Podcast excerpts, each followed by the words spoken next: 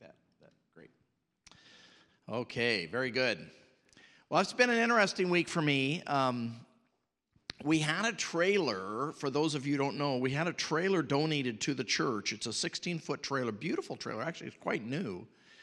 It's not quite as big as our uh, PA Hot Mills trailer as far as height go, but the length is the same inside. Anyway, um, Kelly Farrell, uh, through his business, was able to donate a whole bunch of beautiful structured steel shelving. And so we got all the shelving put in, which can hold about 53 containers full of clothes inside there now. That's how big it is. Plus, I get a call from Marlene, um, Marla, and Marla said, Now, Pastor Jay, I need a place to sort in there. And I said, Well, I'm not sure because it's kind of a, these are really kind of tall and they go right up to the roof. And she goes, Oh, we've got to have that. And so we were able to work it out, and we got a nice big sorting area. I got it painted and sanded. And anyway, we're just the only thing left is just put some lights in it. But that should be a really neat blessing to conjunct with our shower trailer. So that'll be our storage of our clothes, and then our shower trailer will have all the clothes we're giving out. And uh, so that's just really been a blessing. And so thank you, Kelly, for all that you did to make that possible. And then um, I had an interesting experience last night. As some of you know, one of our individuals who have been coming to church pretty faithfully and Bible studies is, is Trey Richardson. And Trey was arrested back on the 17th of October, a month ago.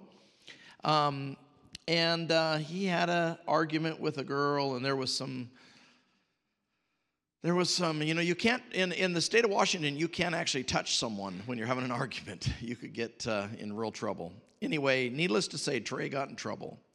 And he got arrested and he's in jail. And so he's in jail. And um, so he, he, he's been in jail since the 17th of October, one month ago yesterday. And he had his hearing, and the judge is basically going to let him out the first of the year. So he's going to be in the rest of November and December. And um, he was pretty bummed about that. He was thinking he could possibly get out this Friday. So I had already scheduled to do a visit with him, and it's quite a little system you got to get to get set up to go visiting someone in jail. So I had already visited him once before. This would be my second visit. And last night at 7:30, the time minister ministers could go into the jail. I was there, and I um, they they I, I rang the doorbell. They didn't even ask me who I was. They just unlocked the door. I went on in, and into the outer area of the foyer, basically. And there's a glass there, and I'm talking to the lady behind the glass, and she says, the officer says, "I'm so sorry, but the phones between the glass don't work. So I'm sorry, it's not going to work out tonight for you to talk to him." And I said, Oh man, I said, he's had a tough day. I said, I really was hoping to see him tonight. I totally understand, you know, when things aren't working correctly. I said, Is there any way that I could see him, you know, in, in, a, in a private area in, in somewhere in the jail? And she said, Well, no, I don't think so, but I can certainly have my sergeant come out and talk to you. So the sergeant then came out, very nice gentleman. I started visiting with him and basically told him that, listen, I, you know, back in Auburn, I was a police chaplain for 14 years. I certainly understand the protocols within departments. I said, is there any way that I could go visit Trey and see him? And he said a few things to me, which I'm going to share with you a little bit later. But he said to me, he said, um, I'll, uh, I'll ask my commander. I don't know if the commander was there or at home. I'm not sure where he was. But he came back about um, eight, ten minutes later, and he said, You know, we're going to let you go in. And I said, Wow, that's great. And so I went in and I visited with Trey. And here's Trey was very tearful to see me. He was just so thankful to see me. And when you're in jail in those hard, cold bricks, it's nice to see someone you know. Anyway, he said, Thank you, Pastor Jay, for coming to see me tonight. Thank you so much. And I said, Trey, I'll tell you something. What they just told me out there was why I'm here. He goes, What do you mean? I said, They told me that you are a model in the jail. You're keeping your cell clean, you're speaking kindness to the officers, you're polite. In fact, there was something you did some time ago that this officer saw that you took extra measure to clean somebody else's stuff for them. And um, maybe food dropped in the I don't know what happened, but he, cleaned it. And the uh, sergeant told me, he said, I've worked here for 10 years. I've seen Trey over the years, and he's changing. And it's good to see that he's, he's doing better. And so anyway, I was just really thrilled. So last night I had a Bible study with Trey from 7 about 7:50 till 9:30 last night. And I'm telling you, that kid is in the Bible and he wants to learn and know God. And so we had a really neat time last night. So I just really praise God for what he is doing. And uh, I look forward to seeing Trey back out um, of the jail. And, and to be honest with you, I look forward to baptizing Trey and just uh, him devoting his life to the service of God. Let's bow our heads for a word of prayer as we begin our study this morning. Lord Jesus, we are here to worship you. You really are the audience. And what you hear is way more than words because you hear the beating of our heart, the natural inclinations of our life. And so today, dear Lord Jesus, we want to turn our lives over to you. We recognize, dear Lord, that we are unworthy of your goodness, of your love, and your grace. But today, dear Jesus, we want to open up our hearts so that we might experience the fresh indwelling of your Holy Spirit. So be with each one, whether we're here or, or whether we're listening away from here. Guide us just now to hear something that will draw us closer to you, Jesus, we pray in your name. Amen. So, I've been doing a series called This I Believe, and today is faith, works, and obedience, and how that all kind of works together. You know, there are many different religions in the world, as you might know, and all the religions in the world offer some type of end goal. Uh, you could call it salvation, you can call it uh, reincarnation. There's uh, every religion offers something special to those who are devoted to that religion. And most religions have some type of a formula or schedule that is worked out for man to, to obtain the goal or the prize or ultimately that eternal security. And we're going to look at three categories with you here just for a moment to narrow down what the Bible teaches about faith, works, and obedience, and ultimately salvation. But there are a few things I want to just kind of go over with you quickly. There are three main categories um, that all religions can be broken up into these three basic parts naturalism, pluralism, and theism. And naturalism is really the belief that nature and science are the answer. There is no God in naturalism to worship, only that inner power at your disposal. There's no salvation to speak of, and certainly there's no need for a Savior. Um, the religions like this, you could say, are like Buddhism. Um, there's humanism, atheism. They all fall clearly under this category of, of naturalism. Okay? Then the second one is what we call pluralism, which is multiple gods and there are multiple ways of salvation. And again, self plays a big part in pluralism. And you would almost really say that in pluralism, self is your savior. Um, those religions that fall under pluralism are um, Hinduism, the occult, many Native American tribes fall under pluralism. Um, the belief that there are multiple gods out there. You know, the Egyptians, their religion was pluralism, many, many gods. Today in America, there's an American church that is actually one of the faster growing churches. Mormonism, the Church of Jesus Christ of Latter day Saints, is it, its basic principle is pluralism. They fall under this religion. And some might say, well, how, how is that even possible? Well, they believe in millions, if not billions, of gods. In fact, they have a, they have a statement, if you've never heard this before, is what you are, God was, what you are, God was, and what God is, you will become. That's pluralism. That one day you also could be a God and be, uh, populate your own planet. That is under pluralism. Some have said even every time a baby boy is born in the Mormon church, it's potentially a new God is born. But then you have the final one, which is theism, which is that there is one supreme God, creator, sovereign, and judge. This is the belief in one supreme God.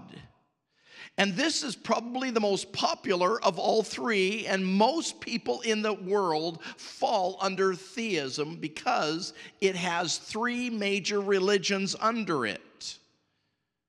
Those three major religions of theism is Judaism, and then of course there's Islam, and finally of course there's Christianity. Now, Judaism, Islam, and Christianity kind of have a few things in common besides theism. They all believe the Old Testament Bible to be a sacred text. They all claim Father Abraham as an important part of their faith. They believe that this one God is creator of heaven and earth. And of course, we all know that Jerusalem is important to all three of these major religions. Yeah, that's about, that's about it when it comes to similarities. The differences, however, are vast and chilling when fully explored. Judaism, of course, is really a religion about history and the Israelite nation.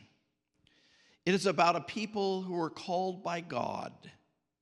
And if one is to truly understand Judaism, they have to understand genealogies and history and all the rich stories and the promises and the, the traditions that go along with Judaism. Now, don't get me wrong, not all Jews are religious. There, there, there's conservative Jews and there's liberal Jews. But all of them kind of share that idea of that genealogy and the fact of their father Abraham as their as their father. It's really a it's almost a in a sense their religion is almost like a nationality. Kind of like if you meet a a person from Germany. Um, a lot of people from Germany who religious in their past, they're, they're, they're, they say, well, they're Lutheran. Well, they're Lutheran because they're Germans. They're not Lutherans because they were converted or they studied themselves into Lutheranism. They're just, it's kind of their nationality, goes with the territory. The second faith of theism is the illustration that we're going to use here this morning, and that is Islam. And for hundreds and hundreds of years, the Islam faith, which started somewhere early in the seventh century, was pretty much under the radar screen in the world and it moved across the Middle East, across the oceans, and for the most part, it was out of sight, out of mind. And the Muslims are very clear there is but one God, Allah, and of course, then they talk about Muhammad as his prophet. And we talked about this a couple weeks back that the reason why they see Jerusalem as so important to their faith is because that's where they believe Muhammad was translated up into heaven and, you know, um, was saw things of God in heaven. Uh, through history, the events of the bloody crusades depict Christian warriors, sometimes even teenagers, going from, from down into the Holy Land to recapture the city of Jerusalem. And so there's been this wage for th- hundreds of hundreds of hundreds of years of the, between Christians and Muslims. And of course, we know, as we talked about in the sermon a couple weeks ago, how, um, you know, the. Uh, Dome of the Rock is built there in the very place where the, the temple of, of Solomon and Zerubbabel and the temple was built right there for, for God's people. And now the Muslims have that holy site. And of course, they have other holy sites like Mecca, where they prostrate themselves when they pray five times a day. There's an interesting bit of history that some of you may know or not know, but when Martin Luther was pinning the 95 Thesis on the door of Wittenberg and the, the whole Reformation of the Christian movement, the Protestant movement was coming to birth. The Catholic Church was not happy with what the little monk was doing up in Germany. And the Catholic Church was wanting to quiet this little monk and his theology. But interestingly, the Muslims in Turkey to the east were advancing towards Rome. There was a problem. The church had to decide which was worse the little monk in Germany or the Turks coming from the east. And so, what happened for a period of about three to five years, they had to fight a war against the Turks. And when they pushed the Turks back into Turkey and away from Italy, guess what? The Reformation was full ablaze and the fire could not be put out. Isn't that beautiful? It's really interesting how God works these things through in time. What is it about the Islamic faith that is so different from Christianity? What is their path the same as ours, or is it just different in variations? Because they accept the Old Testament, they, they like King David and Abraham and the Old Prophet. They even see Jesus as a great prophet. Well, one gentleman that um, I have referred to many times before, and somebody who I deeply respect. His name is Alistair Hunt. He's actually spoken here before here, and he will be here uh, this next year. He's going to come and speak here again. But Alistair Hunt, he has his doctorate degree in finance, and he was hired by the power company in Saudi Arabia to go to Saudi Arabia and work there. So for many years, he would spend three weeks in Saudi Arabia and then come home for about a month and then go back to Saudi Arabia. And they paid him well to be over their finance program.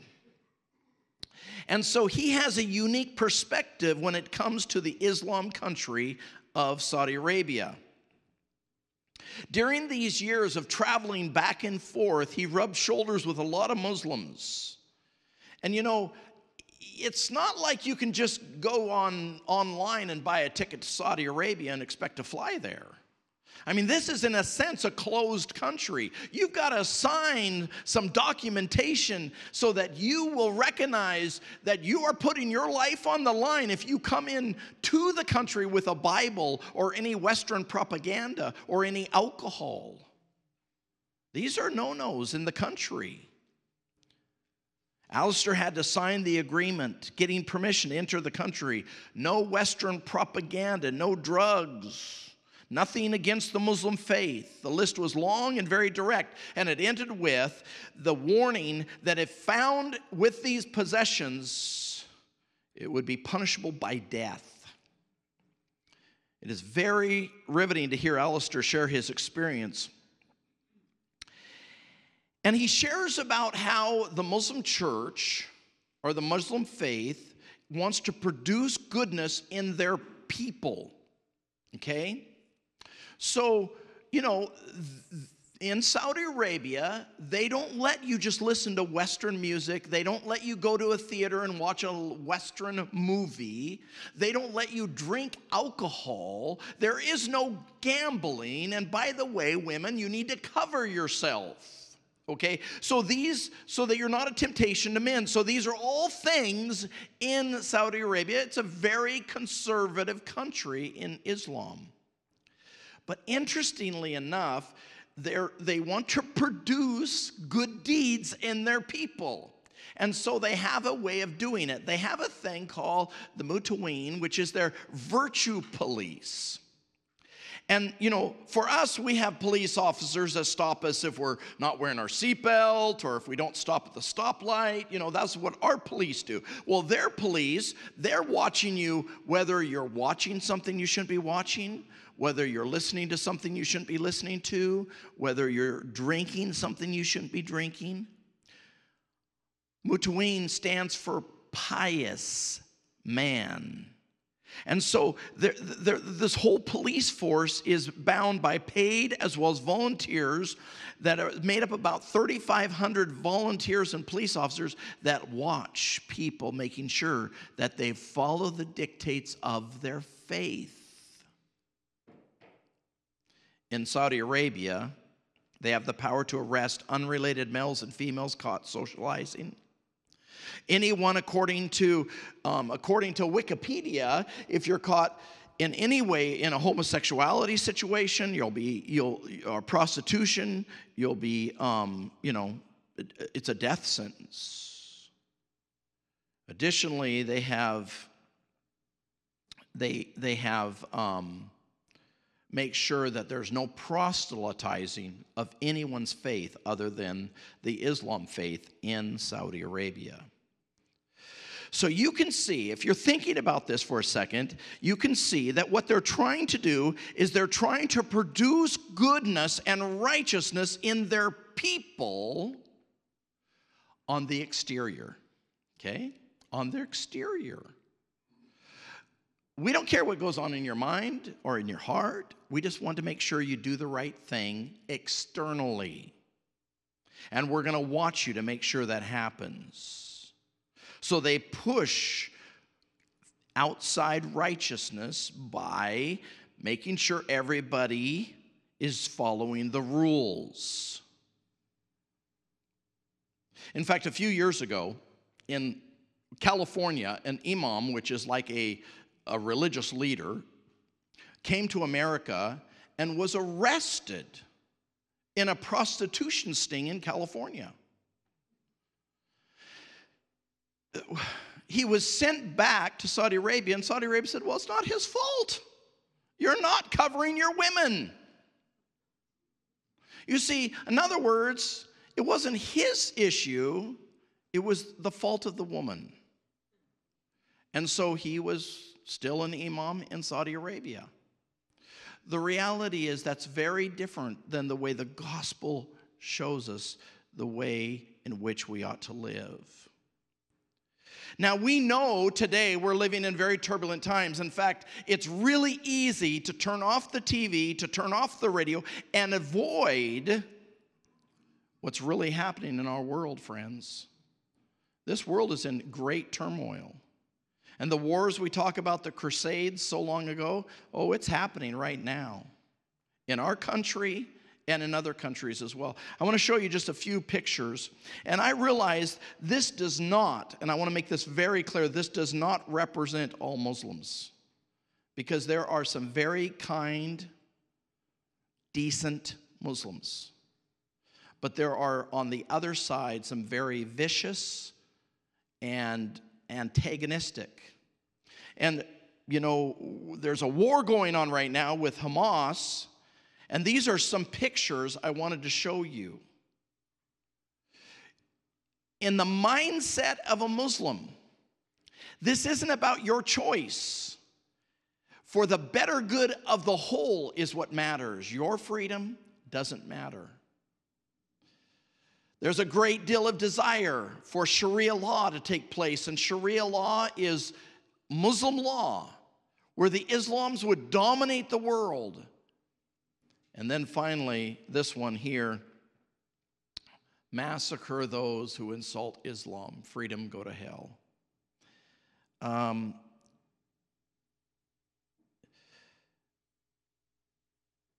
the reason why freedom is so important and central to the gospel is because we believe God wants us to have a choice.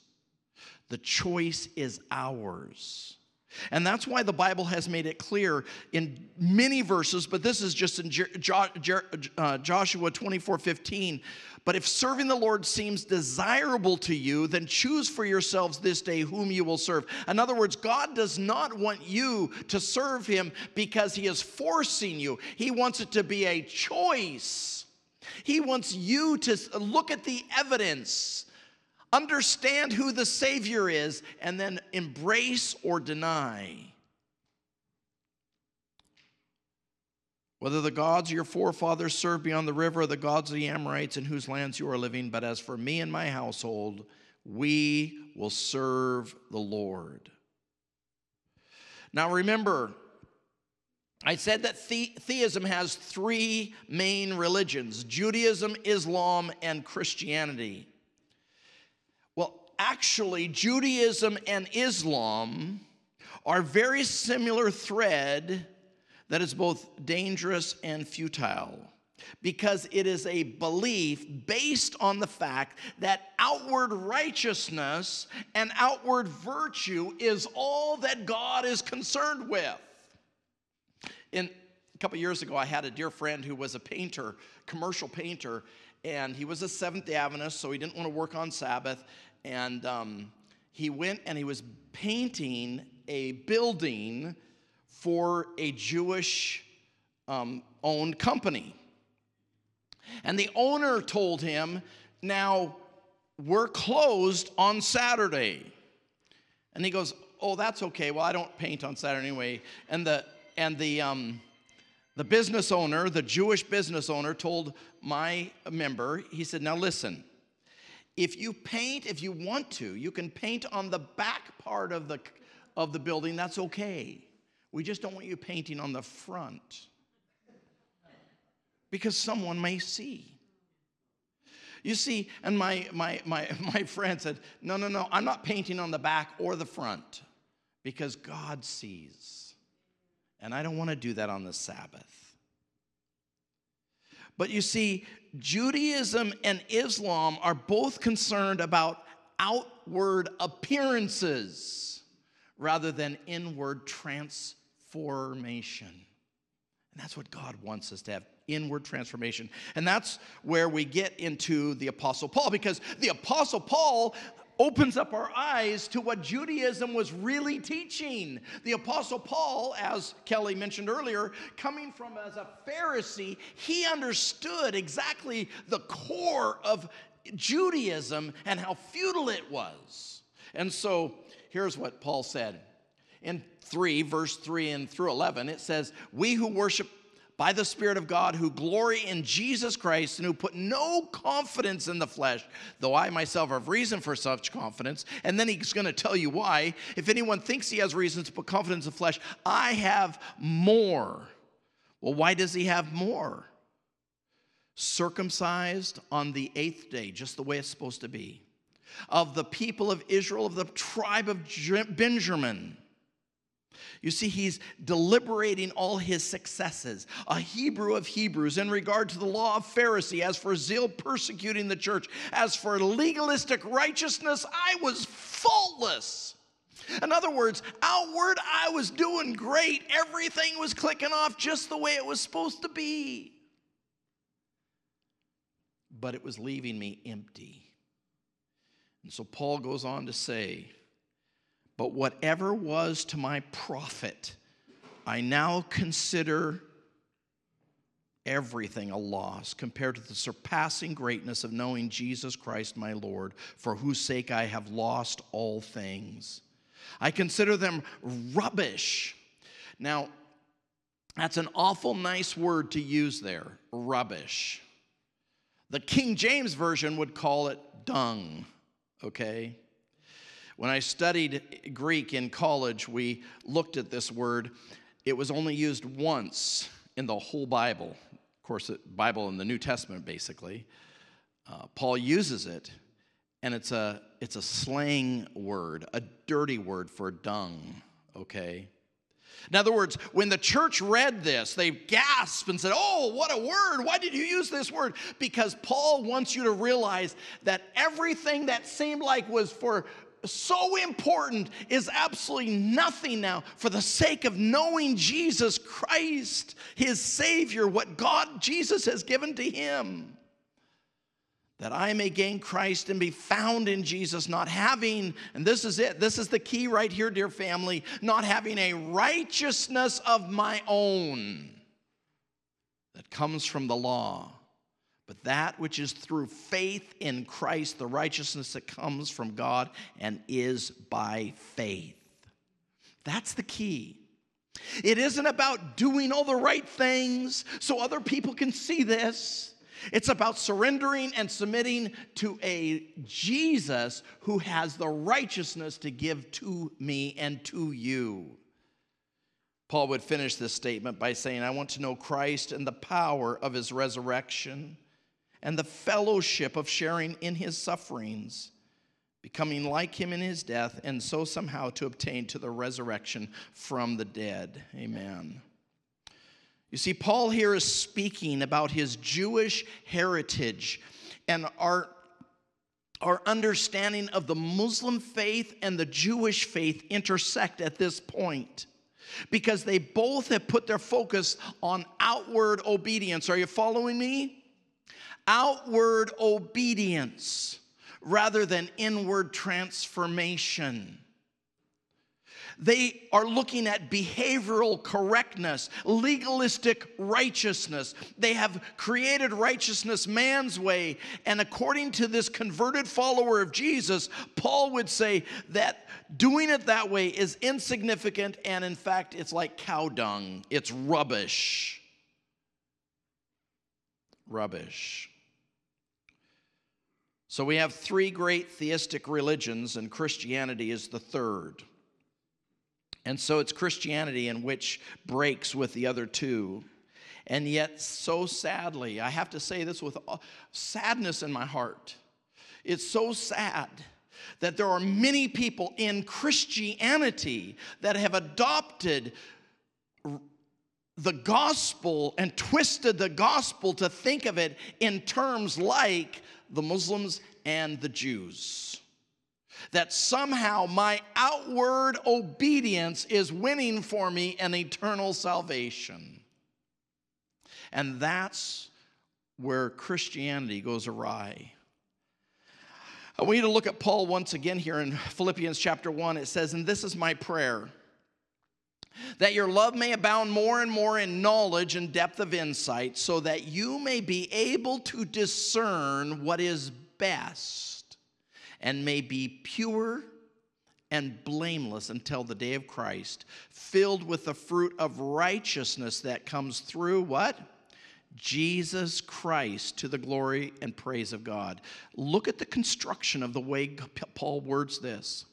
He wants us to be filled with the fruit of righteousness that comes through Jesus Christ. It doesn't come through our obedience, it doesn't come through us doing everything right. And then later on in chapter 3 of Philippians or 5 Ephesians 5 Paul would say for the fruit of the light consists of all goodness, righteousness and truth. It is very clear, yet so easily forgotten. The righteousness that matters to God is cultivated and expressed by the Holy Spirit of God living inside you and me. In other words, you want to impress God? It isn't what you do outside, it isn't what you manufacture outside. You want to impress God? Kneel down by your bed and surrender your heart to Him. You want to impress God? Admit that you are a sinner in need of a Savior and that nothing I can offer God, nothing I can offer God is holy except what He will do through me and through you. That's what impresses God, is that you and I be instruments of His praise. Whenever we try to get the outward behavioral stuff right without God within, we are doing exactly what the Jews had tried to do and what the Muslims are trying to do. We are trying to produce righteousness so that we look good to other people rather than the mess that we actually are. The Bible makes it clear where Christianity breaks with the other two religions is particularly in this regard Jesus, Jesus, Jesus. He's accomplished it all. What Jesus provides, what Jesus promises, that's the gospel. Jesus is God who has come in the flesh to accomplish what is impossible for man to accomplish. Alistair said it best. If there was a religion out there that was based on man's behavior for salvation, then Saudi Arabia has it down cold. They've done it the best they could do it. Martin Luther was of the same strain, you know. Martin Luther thought he had to impress God, and so he would lie on a bed of nails. He would pray on stairs and do the uh, uh, faith prayers as much as he could and beat his body to somehow impress God that he could be a faithful servant until he realized that it wasn't about his external behavior that would get him salvation.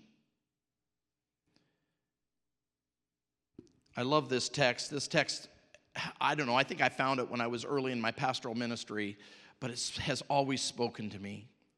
It is because of Jesus, because of God, it's because of Him that you are in Christ Jesus.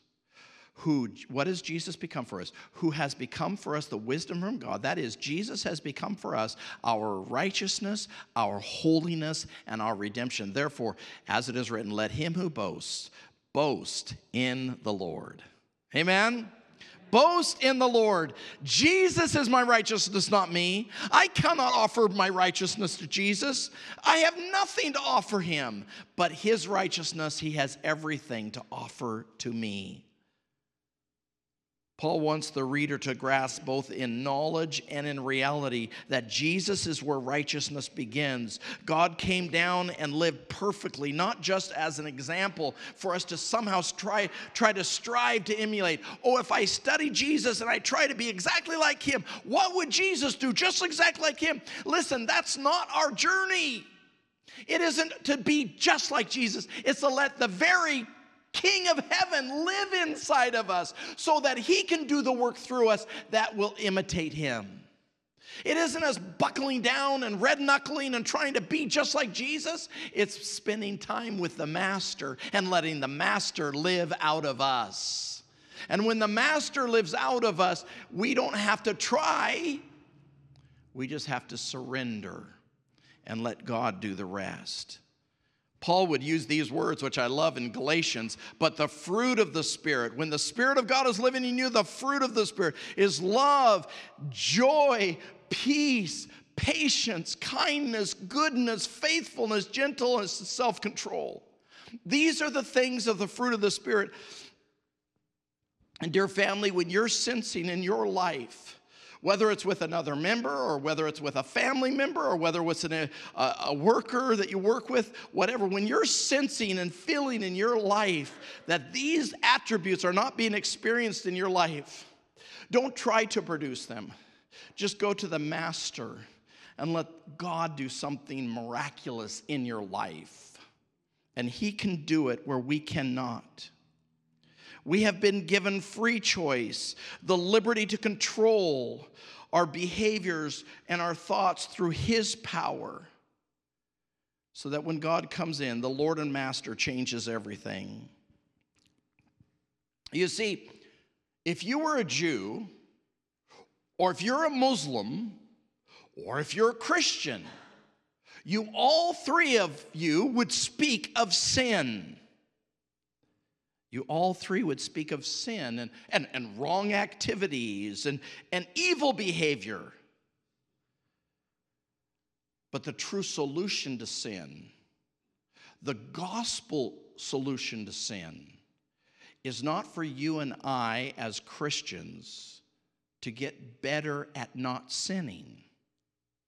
The solution is getting to know Jesus more and letting Him do something in us that we cannot do on our own. Don't try, dear family, to be a Christian without Christ. it doesn't work. It's useless. Realize that Jesus, through his magnificent spirit, can enter our life and do what is truly a blessing. But we have to go a step further. We can't end there. Remember, my sermon is about works and obedience. So we have to go a step further here because no matter how good our behavior might be, no matter how righteous our choices might be, and our activity might appear, no matter how well we might even observe the Ten Commandments, the truth is that our behavior does not make us, say it with me now, our behavior does not make us righteous.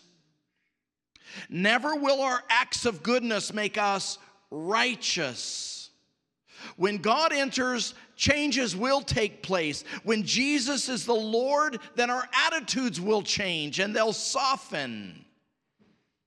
I love this text here, Second Corinthians. You've heard me use it many times. But we are therefore Christ's ambassadors as though God were making his appeal through us. We implore you on Christ's behalf, be reconciled to God. In other words, if you understand Christianity at all, it's your relationship with God that matters.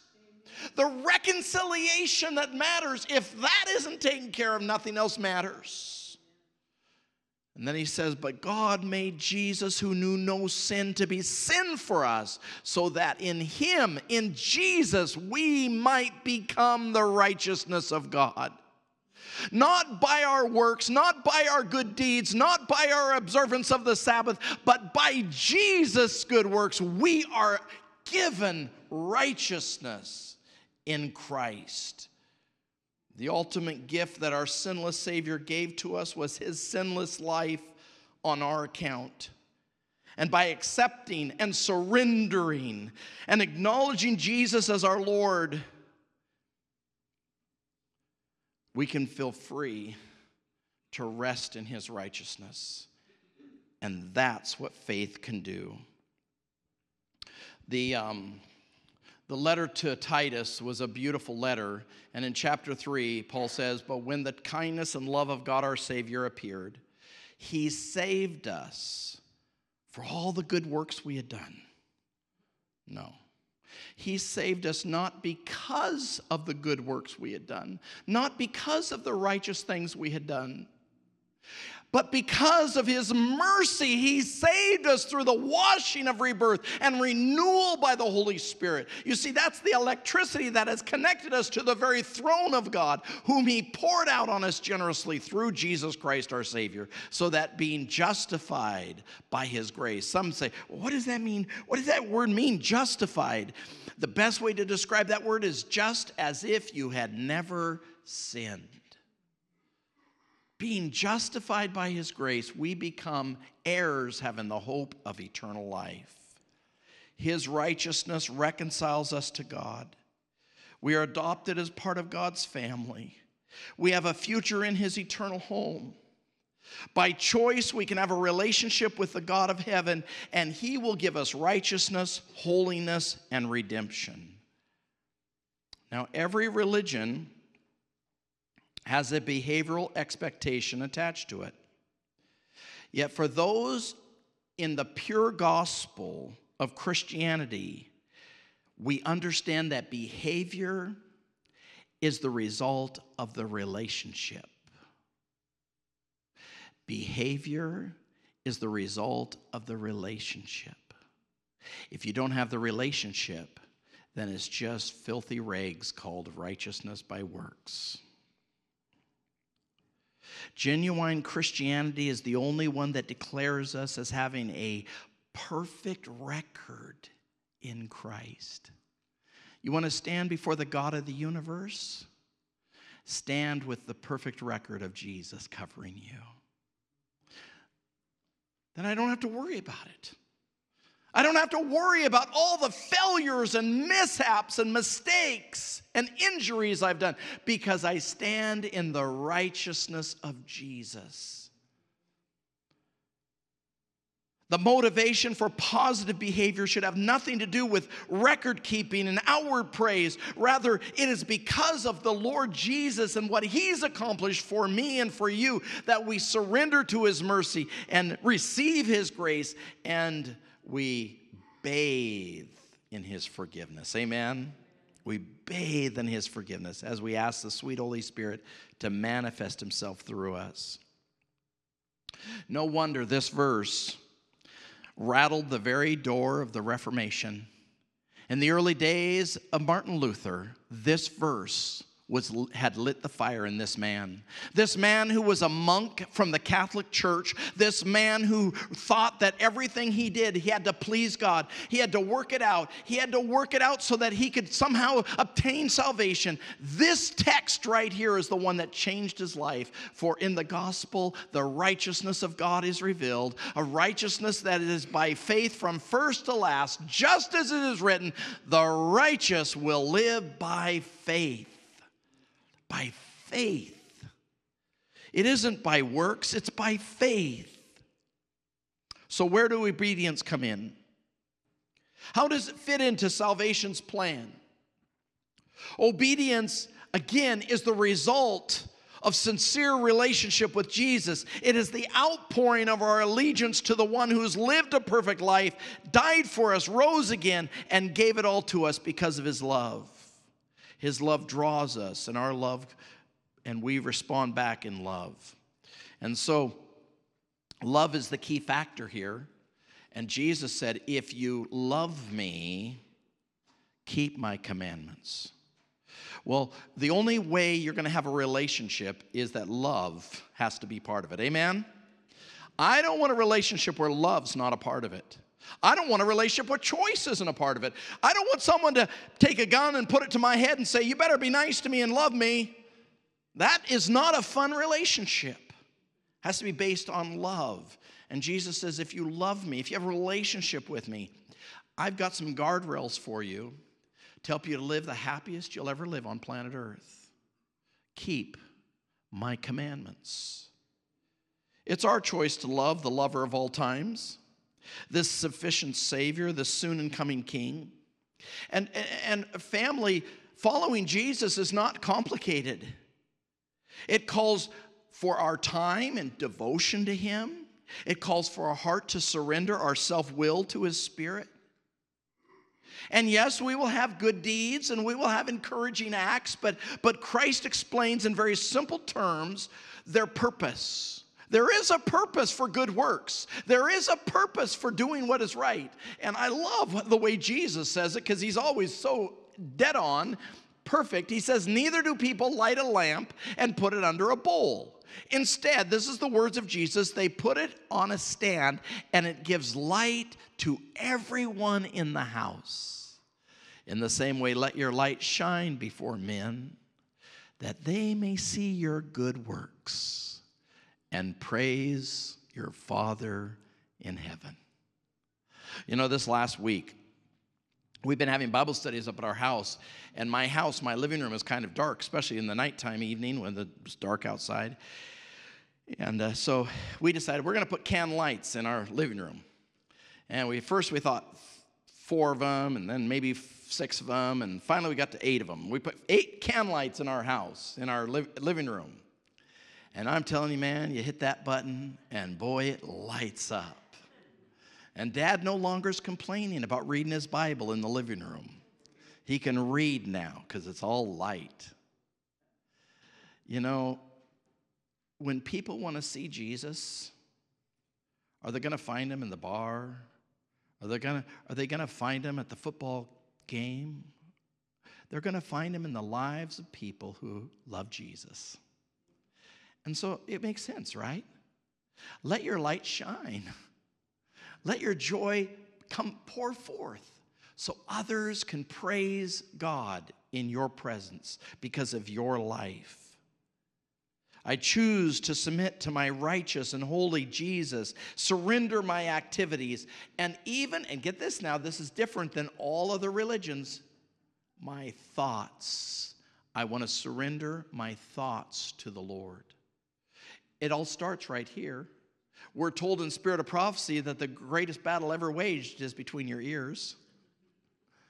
Yeah? It starts right here.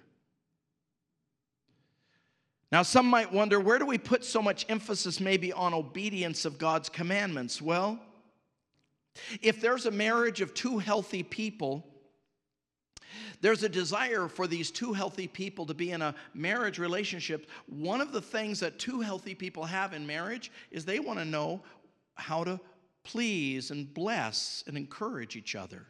That's really important in two healthy people in a relationship. If you have a relationship where the other person doesn't really care how you feel and want to really bless you and encourage you, that's not a healthy relationship. Well, Jesus wants us to have a healthy relationship with us. And guess what? He wants you to know what pleases him. And what pleases him actually will bless you. Isn't that amazing? So, so you know, when you think of Jesus and the commandments, the Bible's very clear. For this is the love of God that we keep his commandments, and his commandments are not what? They're not burdensome. They're not burdensome because the more we follow in His steps, the greater blessings our lives can in, in, have in our life. So, so His bur- commandments are not burdensome. As a sinner saved by grace, we can choose to obey the King of glory. And our obedience is based and ushers forth from gratitude and humility and love. So, so think of it with me for a second as we think of the Ten Commandments as our love response to God. How many are there? Ten. Are we awake today? Yes, okay. Here they are. Do not have other gods but me in your life. That makes sense. Do not have idols and images that you worship or bow down to for I'm jealous of your love. Well, that makes sense. Do not take my name in vain, respect my name and honor it. That makes sense. Of course, in a relationship, you want your name respected. I can hear the heart of God. Remember what I did as your creator in making the seventh day Sabbath of rest for you to experience my presence. All other days you must be about your secular work, but on my day of rest, I want time with you. Set it aside as a sacred date between me and you. Boy, that makes sense. That's exactly what a lover would say, right? Do not take your anger do not take life in your anger and out of revenge. Honor the life of other people. Do not be sexually unfaithful with each other. Be pure in mind and deed. Do not take others. Do not take from others what does not belong to you. Respect what others possess. Makes sense. Do not speak statements that you know are false about other people. Keep your words truthful and sound. And finally, we're going to go right here, right here only, in your mind, where no one but you are aware, do not covet others' things. They belong to other people. And it will hurt you and cause you to do all other manner of wrong things if you covet what is not yours. Well, that makes sense. In fact, the 10th commandment, the coveting commandment, is the only commandment that other people cannot observe. But if we treasure coveting in our hearts, it will be manifested in the breaking of other commandments that will be observed. You see, these remarkable Ten Commandments are not burdensome, for they are guardrails of decency. They're a path of beauty. They protect us, they bless us, they benefit our lives, and above all, they shower praise to God for obedience. And that's why God wants obedience. Not so we can impress him, not so that we can have a scorecard to earn our way to heaven. It's so that we might be a praise to the one who has given us eternal life in Jesus Christ our Lord. So, dear family, we serve others because he served us. We bless others because he has blessed us. And finally, we sacrifice for Jesus because Jesus has sacrificed so much for us. And I want to pause just for a moment. I think of the ministry of what this church is doing with PA Hot Meals, 12 step regeneration, and the thousands of hours now added up with all the volunteers that we have done. It's a sacrifice. There's no doubt about it. But the sacrifice is because he sacrificed for us. And so often when we pray out there to trailer, I love praying, God, thank you for letting us serve you tonight. Because when you have done it unto the least of these, my brothers, you have done it unto me, right? And so I praise